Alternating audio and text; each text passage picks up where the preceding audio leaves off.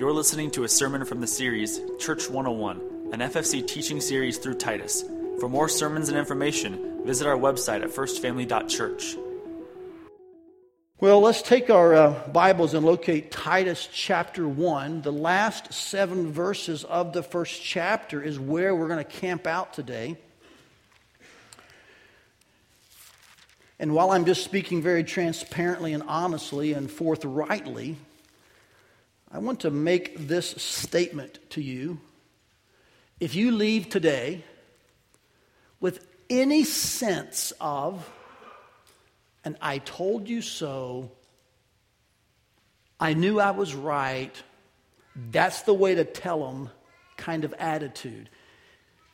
If there's any sense of arrogance, or pride or haughtiness when you walk out those double doors today, then you have misheard your pastor.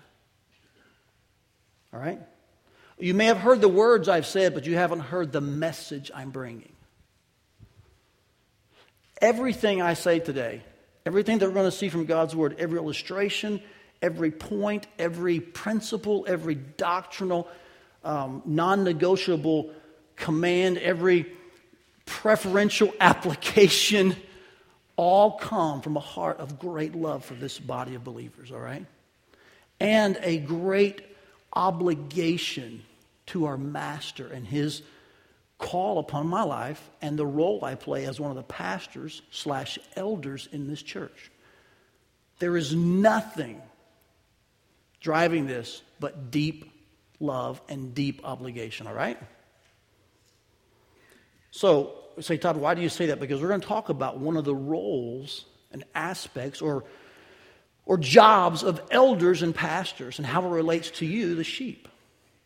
To dive into that, let's take the 15 questions that came in last week. Now, you're already thinking, man, 15 questions?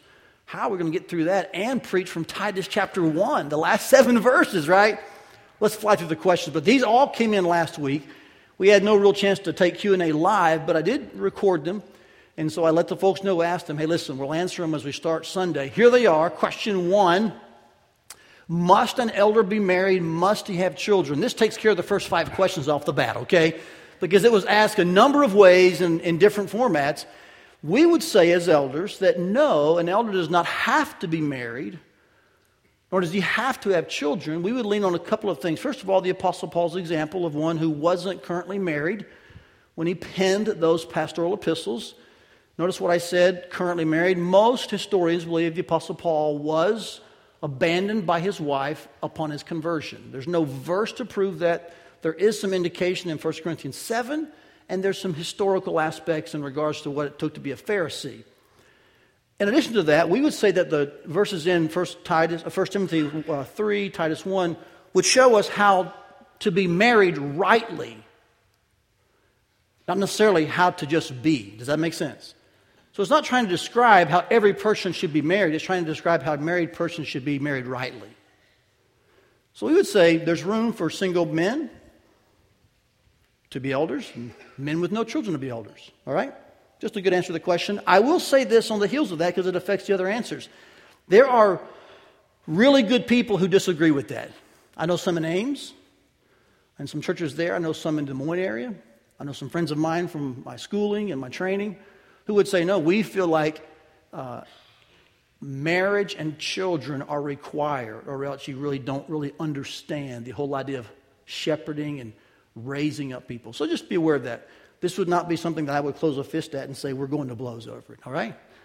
But as the church here, we would say this, these verses describe how to be rightly married. But no, it's not a requirement to be married or have children. But if you are, be sure it's done this way. That was a good answer. Next question, number six, already there. Can you believe it? How can one tell if they qualify if they have no wife or family they oversee? And see, this is why some folks would hold then to the previous or different view that you have to be married or have children. Can they really be helpful as leaders when they don't have some of the same relationships to counsel others on? Yes, they can be helpful.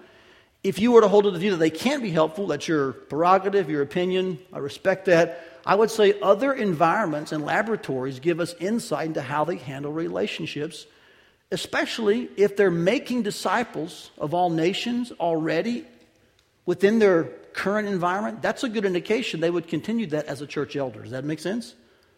So we can just take Matthew 28 and say, are they reproducing themselves even if they're single with no children? If the answer is yes, that's a great indication they have a heart for this idea of spiritual reproduction, multiplication, overseeing that process of raising someone up. Can a man who has been divorced be an elder? Yes. As long as there is a biblical divorce in play, and we believe here there are two reasons that you could be biblically divorced abandonment uh, by an unsaved spouse or adultery. We would not say that that mandates divorce, we would say it allows divorce. The heartbeat for every person ought to always be reconciliation. Amen?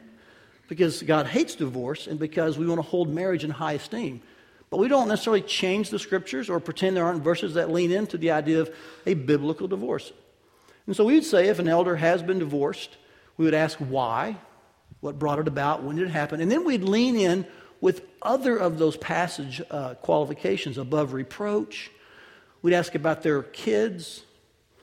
Uh, are there accusations from an ex spouse? And we would just ask a lot of questions to make sure that not just this one woman man requirement is met, but that other ones are as well. Make sense? Hope I'm being succinct and clear and to the point. I'm trying hard to do that. Next questions. Aren't there circumstances in families that cause them to be less than the biblical example required in Titus due to disobedience or waywardness among wife or kids? Yes, there are circumstances like that. So I would say, yes, that's true. So it's kind of a rhetorical question. Yes, it's true. Does that then disqualify the husband from leadership? I would say yes.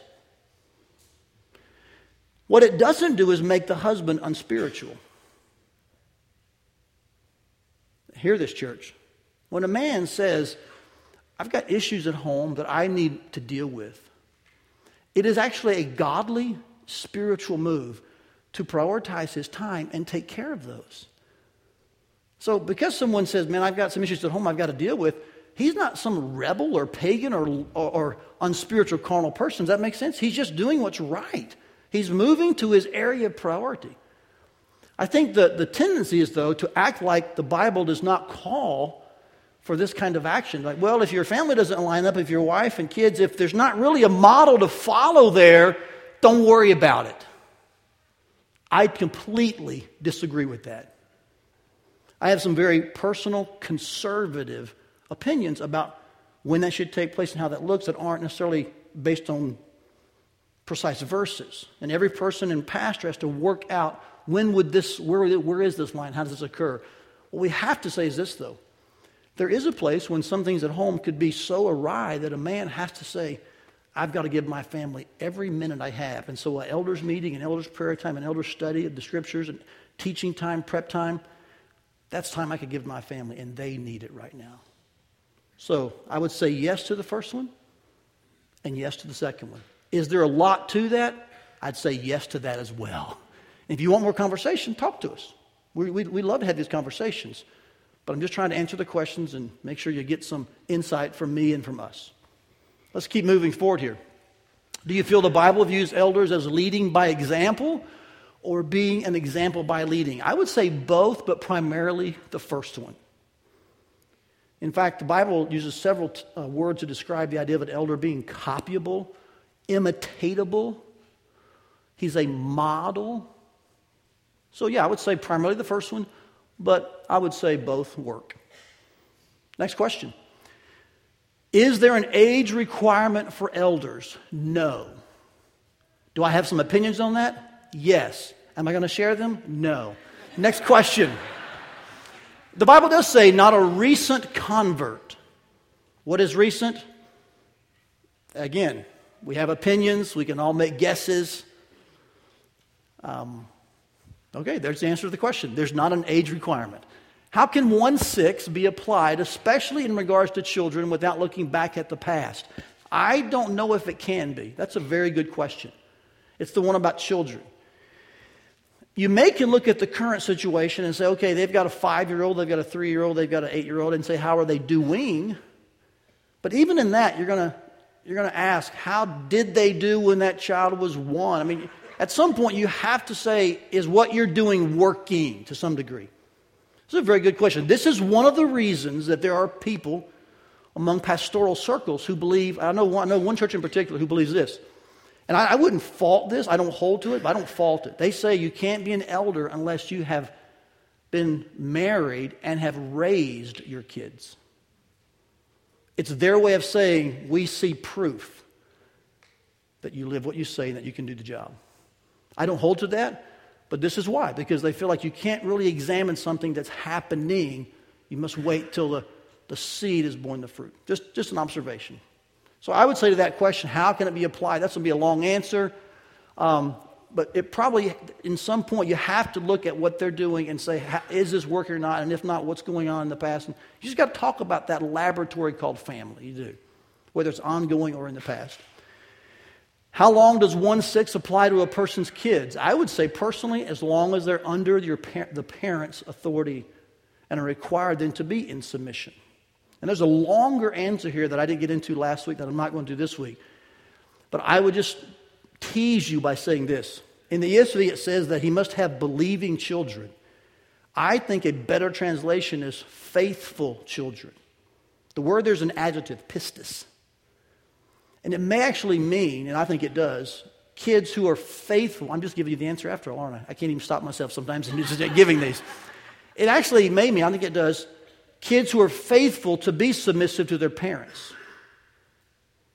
So, how does 1 6 apply? How long does it apply? I think as long as a child is under a parent's authority, then you look for those traits. If someone's on their own, living their own life, so to speak, and they're wayward and rebellious, I don't think that necessarily means a elder has to step down. The elder may choose to, by the way. He may say, out of being above reproach and for the sake of being a copy of a model, it's just not in the best timing for me. He may. But I don't think Scripture requires that if a child is outside of their home. And let's see here. If the Bible teaches churches to have elders and deacons, why don't all churches have this structure? I don't know the answer to that question. But I know the answer to the next one. If they don't, is the church unhealthy or wrong? I don't think they're wrong as in sinful. But I'll go on a limb here and give a, an opinion. I do think that churches that don't model plurality, because that's what we're asking for. The Bible teaches plurality of leadership. Are there different ways to accomplish that? Probably. Some use the term deacons and they actually mean elders. I would say to them, well, then change the term. Why, why do you hold on to a term that doesn't mean what it's supposed to do? But maybe they've got thousand years tradition and they don't want to upset those who are, I don't know, you know. But there could be terms people use that, that accomplish the same thing, which is plurality, which is what God sets in place in the New Testament as the pinnacle principle of church government. Okay? If that's in place, I would say, yeah, that's a good sign. But when plurality is absent, it's unhealthy. And on that, I would take a pretty strong stand. When plurality is absent, it's unhealthy. What you have then is really a dangerous situation of one person.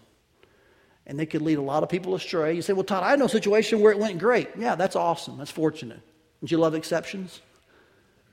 But more often than not, uh, absolute power corrupts absolutely, even among spiritual people. And so it's good to have a collective plural body shepherding the church because the wolves are out there. Last question. Oh, actually, second to last. Is it wrong to criticize an elder if they appear to be off God's word? It is wrong to criticize an elder in the, in the, uh, in the wrong way. Timothy says that if you have an accusation, you should bring it with two or three witnesses. So here's what I would say to you as a church. If you have a situation with an elder you think they're off biblically, go to an elder first and say, I have a concern and share that and then see if is this being let them work with you on is this corroborated in some way is this or is this just something that you're kind of ticked off about or is there actual scriptural evidence does that make sense so i think we all have to be willing that we're under a microscope. No one's going to be outside of that but it's the way it's done and the bible gives us a pattern.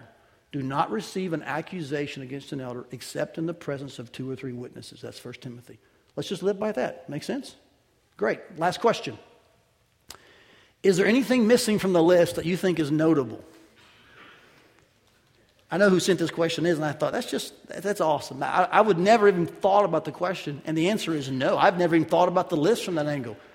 I see the list and think, there it is. Let's just live by it. Um, so I don't know if they were thinking maybe something was behind the list that uh, they were thinking. I don't know. But I've never thought about something missing from the list. In fact, I, have often thought, wow, there's a bunch on the list already, right? Could we shorten that thing perhaps, right? Because would you not admit with me, there are, those, those are high requirements, aren't they? Why? So here's really the last question that I'm asking. Why? Why such high requirements? I mean, even in the 15 questions that were asked, we, you've never asked that many questions in one service, in one weekend. You've never had that many questions. Because you look at this, you're like, man, this, this is a mountain to climb, Todd. Like, who fits? Why such high requirements? Because they are hard responsibilities.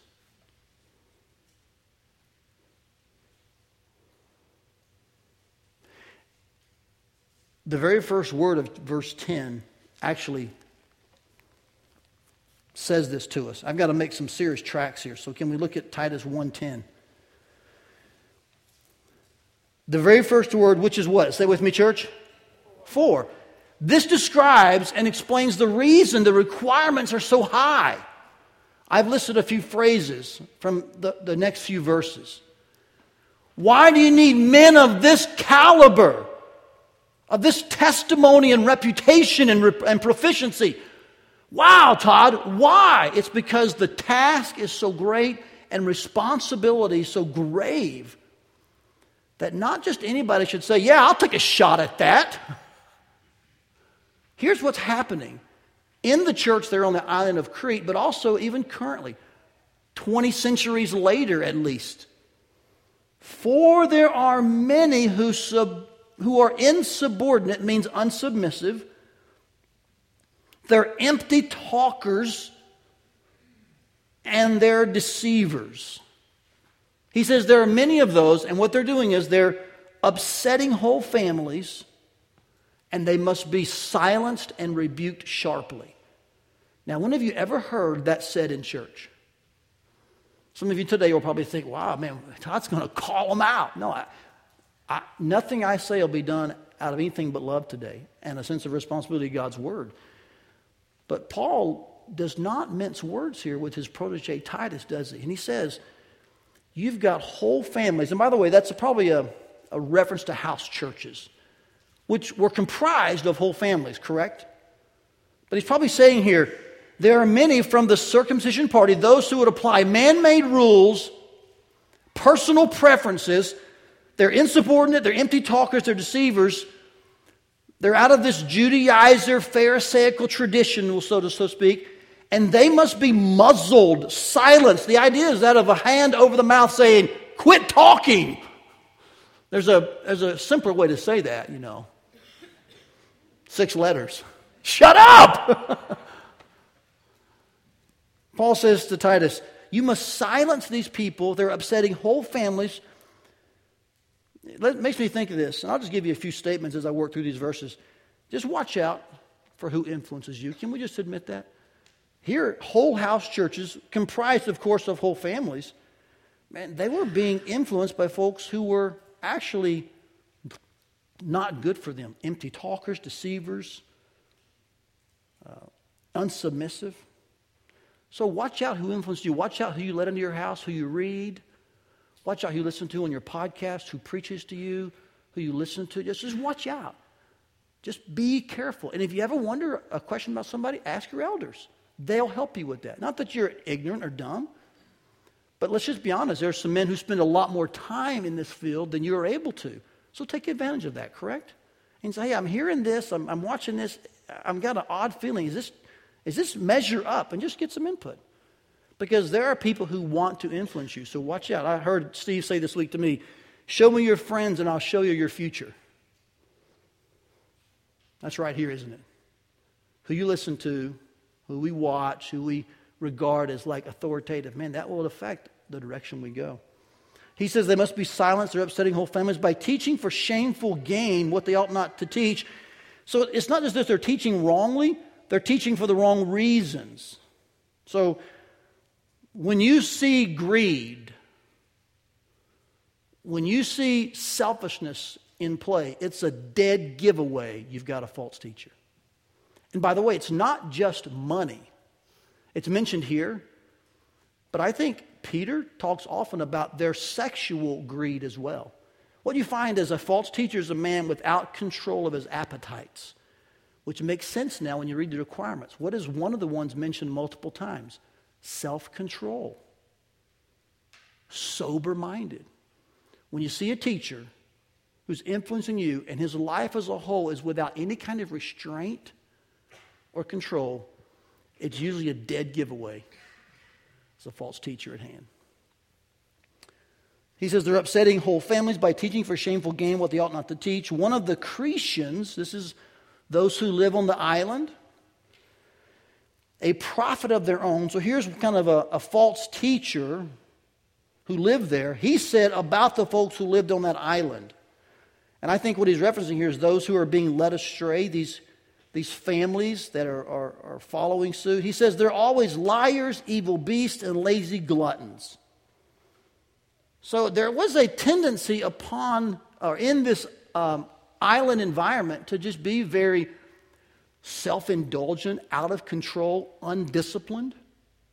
And so those of the circumcision party, Judaizers, saw this, and this is what they said. They said, Man, we need to straighten you people out. Here's a list of 513 things you ought to start doing. Three of them are in the Bible, 510 uh, of them aren't, but hey, if you'll do them, God will be pleased with you. Get to work. And so they took these uh, slow belly, or I should say low belly people, is what lazy glutton means. It means a belly that's dragging the ground. Evil beast is someone with animal like instincts. Liars is someone who can't tell themselves or others the truth. What Paul is saying is this these are the people who've been, I don't want to use the word victimized, but they've been, they've been influenced by those who would say the key to getting out of your uncontrolled condition is to follow man made rules. But let's be clear about something man made responses never deal with the real root problem. Amen? Now, grace does. And I want you to hear this well. God has a list as well. I often hear people try to say, well, we don't worry about lists. We don't do anything man says. Well, you know God has a list. Did you know that? He does. There's a list for those who are married about how you should act to your wife, to your husband, who you that you can't sleep with anyone else but your spouse. God has a list for single people. God has a list for children. So, so I think we need to understand something here. What we're asking is is it the list that's the problem, or is it the power behind the list? And you see, here's the issue there's no magical list anywhere, but there is a supernatural, all empowering God who changes lives. And the minute He regenerates you and births you by His Holy Spirit and puts you in His family, guess what? He empowers you to obey everything He's called you to do.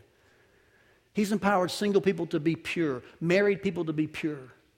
He's empowered elders and pastors to be self controlled and disciplined. He's empowered leaders to be copyable. He's empowered children, teenagers, young people, elementary kids to obey their parents. Yeah, are you listening to me? It's not that the list is magical, it's that the God is powerful. And there is no powerful God behind man made lists. It's just another person like you and like me who's trying to squeeze you to their mold. So the, the deal here, Paul's saying, man, these empty talkers, these deceivers, these unsubmissive people, yeah, they're coming to you with their list because they see you as an undisciplined kind of people, as just following your appetites. He says, don't follow them. Even though it's true that Christians are this way, see what Paul says in verse 13? This is, this is true. Even though it's true that the Christians are this way, you should instead rebuke them sharply, that they may be sound in the faith. In other words, Christians are this way, and false teachers have their list of rules, but none of that really changes the situation. Only thing that does is, is, is make it worse because you think man made myths and commands of people will actually solve the problem. It doesn't. Only the truth solves the issue that Jesus Christ has taken care of our sin in himself on the cross. And then grace empowers every bit of change in our life. And so Paul here says, do not encourage uh, people to listen to these false teachers. In fact, point the false teachers out, rebuke sharply, and tell the people not to devote themselves to Jewish myths and the commands of people who turn away from the truth. To the pure, all things are pure, but to the defiled and unbelieving, nothing is pure. Both their minds and their consciences are defiled. Paul here now is speaking of this, this inevitable consequence for false teachers. He says their, their minds, their conscience is defiled. Nothing you do is going to help them in some sense. They profess to know God, but they deny Him by their works. This kind of goes back to the idea that they are empty talkers. And by the way, when you're trying to find out, is this person telling me the truth or are they lying to me? Look for greed and the inability to control their appetites, but also, watch this look for proof and not puff. I mean, anybody can talk a good game, can't they? But what does their life say? Paul says here that they have this puffing ability to profess things, but the truth is, they deny him by how they live. They are actually, watch these words, detestable, disobedient, unfit for any good work. These three actually close the passage and they kind of bookend the three that Paul used to start the passage, which were what? Verse 10 insubordinate, empty talkers, and deceivers. Six traits about false teachers. When I read these six traits and how Paul addressed them, I know now why Martin Luther said, Pastors, love the sheep and kill the wolves. He said, help the sheep and silence the wolves. What Paul said. And I say kill there, I mean that euphemistically in one sense, all right? And I think a lot of pastors, they're just too kind to false teachers. They allow them a, uh, to stay in a congregation, they allow them access to people, and we end up having whole families upset, whole small groups, house churches, whole congregations divided and split. When the pastor early on, when the pastors early on should have dealt with what was clearly against God's word. Now, now, now, this passage has a couple of areas that I want to show you in our lab this morning that I think you ought to make a decision on what you believe it says. Or, excuse me, what you, what you believe it says specifically. Okay, let's go here. I'm going to show you three, maybe two or three ways. I'll do, I'll do this pretty quickly. It's a little light on the screen here. Um, I'll make sure it's mirroring here. We should be on just in a minute here. We'll be good to go. There we go. Oops worship center. It went away. Where did it go? There it is. Okay. Did it come up yet?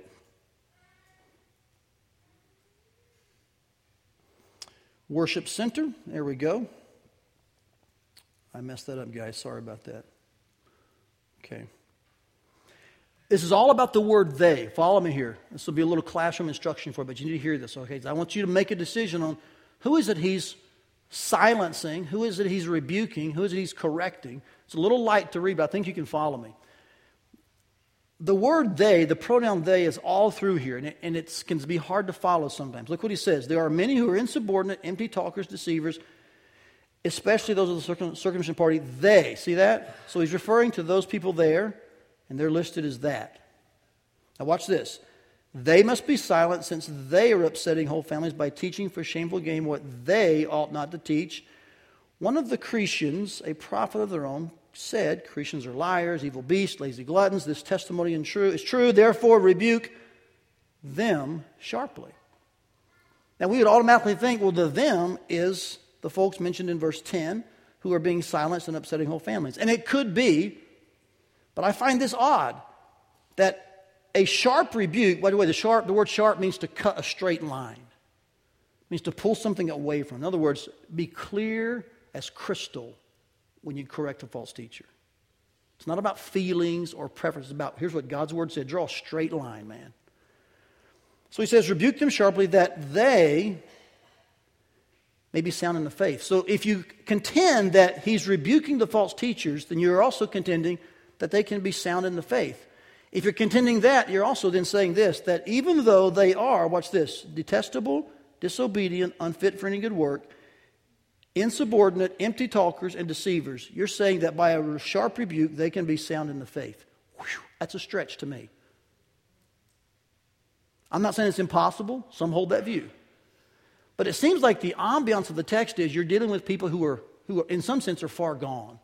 In fact, there's a perfect tense used in here for the word know, which could indicate to us that, that something has already been completed, that they're just, they're just already to the end. If you don't hold that, you could hold this view. Let's clear this off, can we? Let's start back over. Here's option number two. Again, here's the circumcision party. This is these folks here. And this would be who they refers to. They must be silenced. They are upsetting. They should not teach these things. One of their own, one of their own prophets, a Cretan, said, and watch this Cretans are always liars, therefore rebuke them sharply. It could be that the them refers to the Cretans. Perhaps the antecedent of that pronoun is the actual Cretans.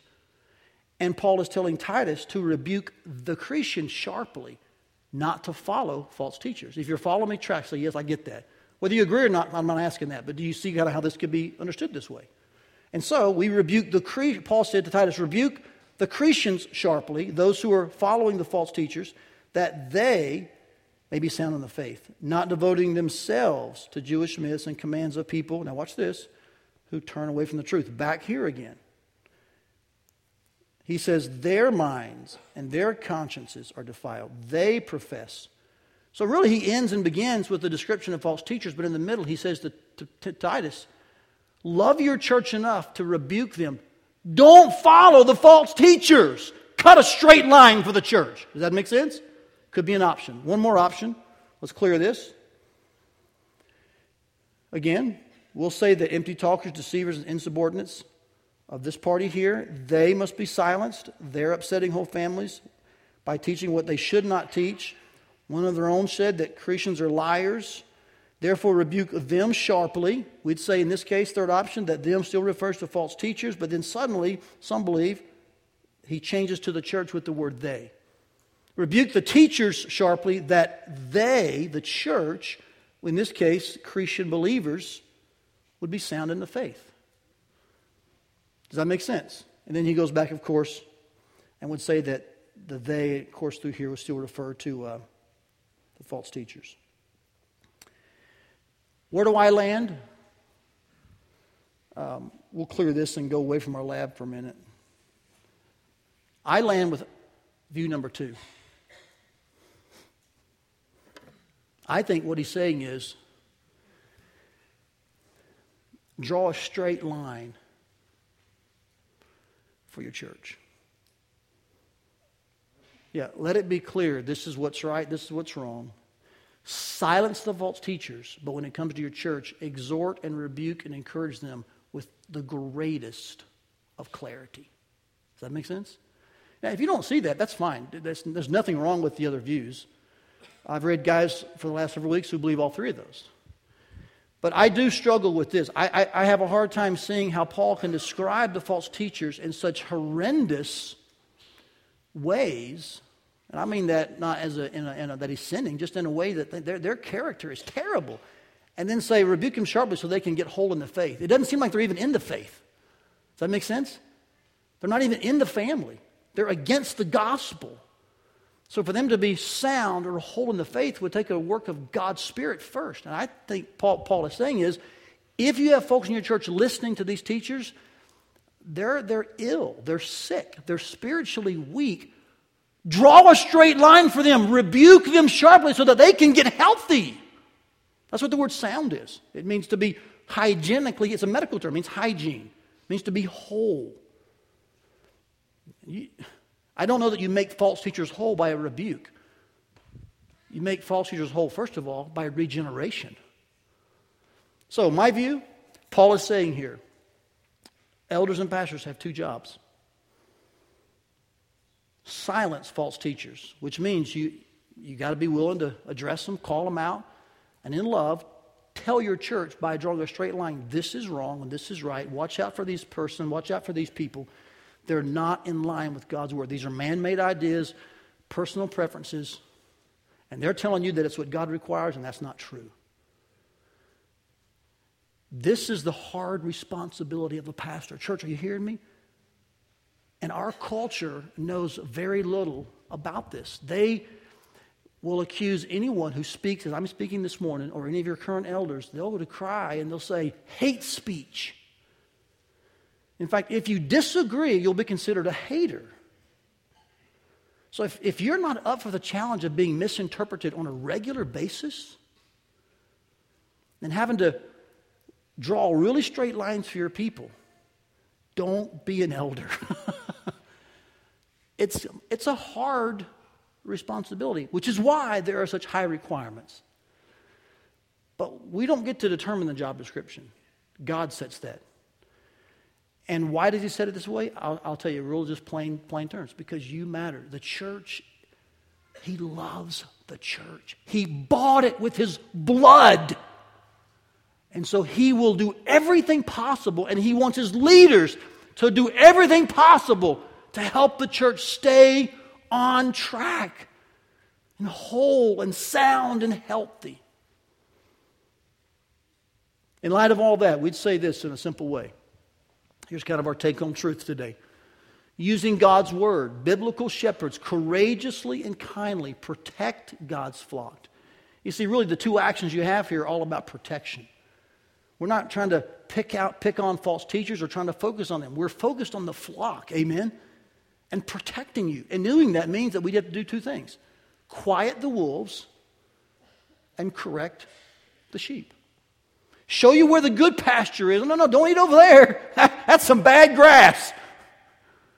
Let's go over here. Here's a much better pasture.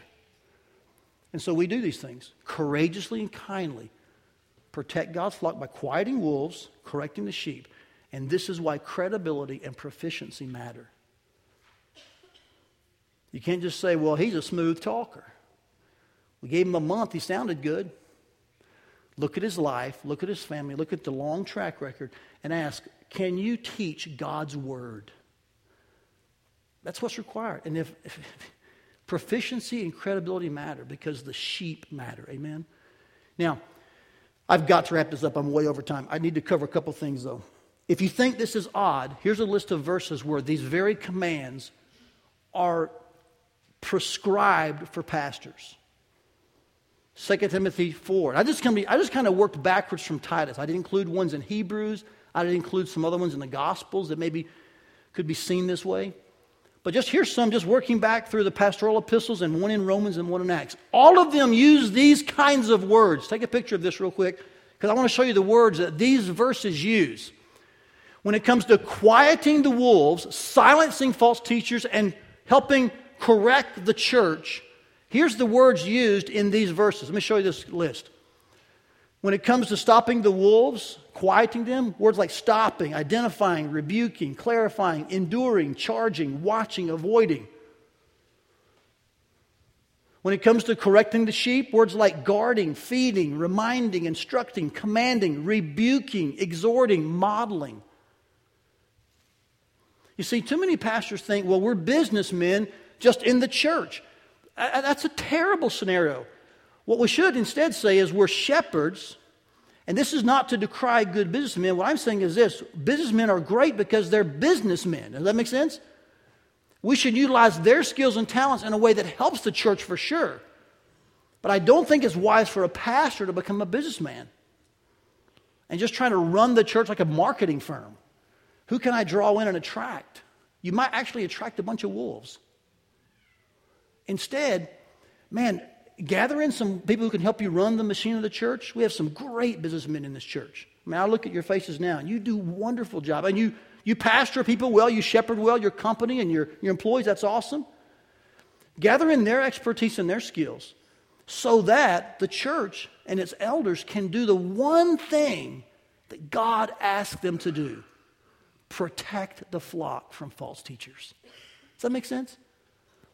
I thank God for our businessmen here and the men on our staff who are savvy at business. They handle so much of the machine because I would be a terrible, I am a terrible businessman.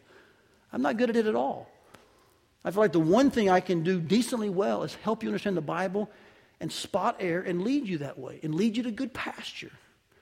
I think that's what pastors do. Does that make sense, guys? These words are not, you shouldn't be, you shouldn't think it odd if your pastors rebuke you. In other words, what I mean by that is cut a straight line. Don't think, hey, you're being mean to me. Back off, Pastor. What's with that? That's what our culture says. And the church has to be lovingly and appropriately counterculture when the culture's wrong. We, we, we know this is true. In the dietary world, if you wanted to help people get whole and healthy, you would say stop eating junk food and eat nutritionally. And no one would no one say, hey, you're a hater of snack foods, man. You're, you're a processed food hater. I'm going to arrest you. You wouldn't say that. You'd say, hey, that's, that's true. Nothing wrong with eating processed food, nothing wrong with snacks. I ate them. But hey, if you want to really get healthy, you probably ought to avoid that. They'd, they'd admit that. They would say, yeah, that's true. We, would say that in the medical field. I talked to a doctor, a nurse practitioner this week. And I said to her, hey, can our bodies fight or can they build immunity? She said to some degree, yes. We're talking about how and when and where, and I don't understand all that. But you have to get rid of infection. Your body can build up some type of immunities at times. And, and we'd say exercise. We'd say, we'd say that's fine. We wouldn't say, hey, do whatever you want. Whatever your body says, just do it, man. You'll be healthy. We wouldn't say that. We, would, we wouldn't say, hey, man, you, you're an infection hater. We wouldn't say that to that either. We wouldn't say this even about agriculture. I just let the weeds grow. Yeah, man, your garden doesn't matter. In fact, weeds are good for your garden. Just let them choke out all the fruit, the tomatoes, the cucumbers. Man, those, those weeds are good for it. And don't hurt the weeds' feelings, okay? Relax. Don't you know? Every, everyone has a right to how they feel. Leave the weeds alone. None of you would say that. No, no person would go to Iowa Farmer and say, listen, you need to ease up on the pesticide or whatever they call it. I am not a farmer either, but okay? But only in theology do we say, man, God's being really mean here. What's he drawing such a straight line for? Back off, God. Don't you know we, we want to live the way we feel? We want to embrace our appetites and our indulgences. Come on, God. Only in spiritual matters do we, do we shake our fist in God's face and act like he's being unrealistic. He's the creator. He made us and knows what's best for us. Does that make sense, guys? So when your pastors come alongside to exhort, instruct, remind, and feed you and to guard you, don't call them haters. Don't say they're narrow minded. They're actually doing their job.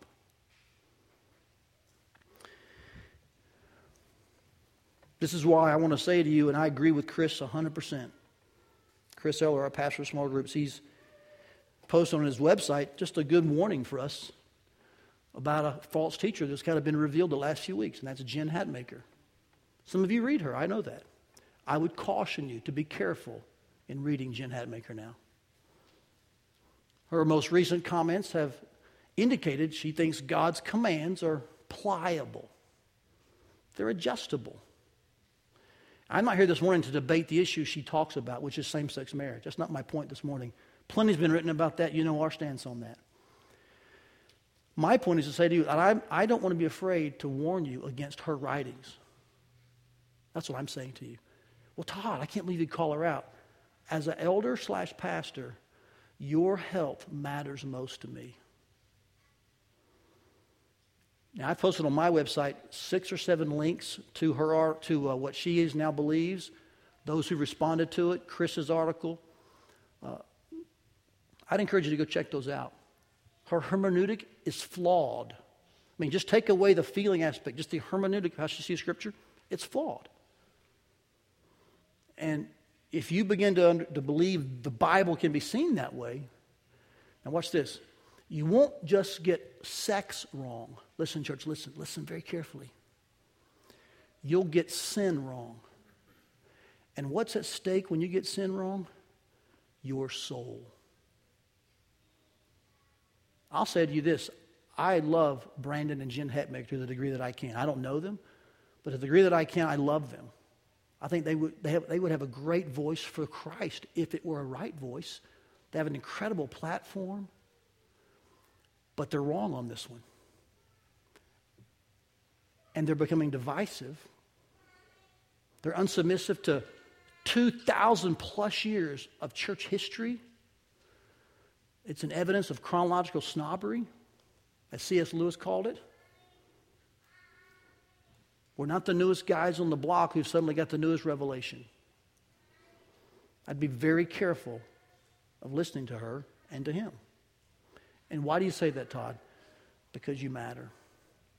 I'm not mad. I'm not hateful. I am for healthy churches who are holding on to the faithful word. Those are usually led by elders who are doing exactly that. And by the way, let's don't think that we're some new kind of elder. We're not the first to do this. Amen. 500 years ago, a monk named Martin Luther stood up against false teachers who felt that they could receive money for the dead and change their eternal state, indulgences, who felt they had more authority than Scripture at times, or at least equal to Scripture. He called them out. He actually wrote his thesis, 95 statements, and nailed it at the door, asking folks to come dialogue with him about it. That's how they did that in that day. They would nail their beliefs and then say, I'm going to meet in so and so place to dialogue. No one showed up to dialogue with Martin Luther. But what began was the Reformation. His issue wasn't a sin, his issue was the souls of people in that church who were being led astray by false teachers. This is why the author of Hebrews would say in this singular verse, he says, You obey and submit to your leaders, for they're keeping watch over your, say it with me, souls. In, in, in the greatest of transparency, listen, do I care about your stance on marriage and sex? Um, justification. We could list a number of items here. Yes, I do. But why do I care about those? Because if you get outside of the Bible, there's something far more dangerous occurring. You're going to lose your soul. And this is why someone responded to Jen Hatmaker with this incredible bit of insight. She said, if, and she's come, she's come out of that circle of same sex marriage proponents. She was one, married, and had a lot of uh, those beliefs, but she was converted and saved. And she read those articles and she said this Rosaria Butterfield's her name. She said, If I'd have heard those words when I was still an unbeliever, it would not have been a ticket to freedom, it would have been a millstone around my neck. When you trade God's commands for your own appetites, you're not just giving, you're not just getting one sin to enjoy. You're losing your soul. And who is it that God says should come and draw a straight line for the church? Elders and pastors. So I want to say to you, and I mean this, I love you guys.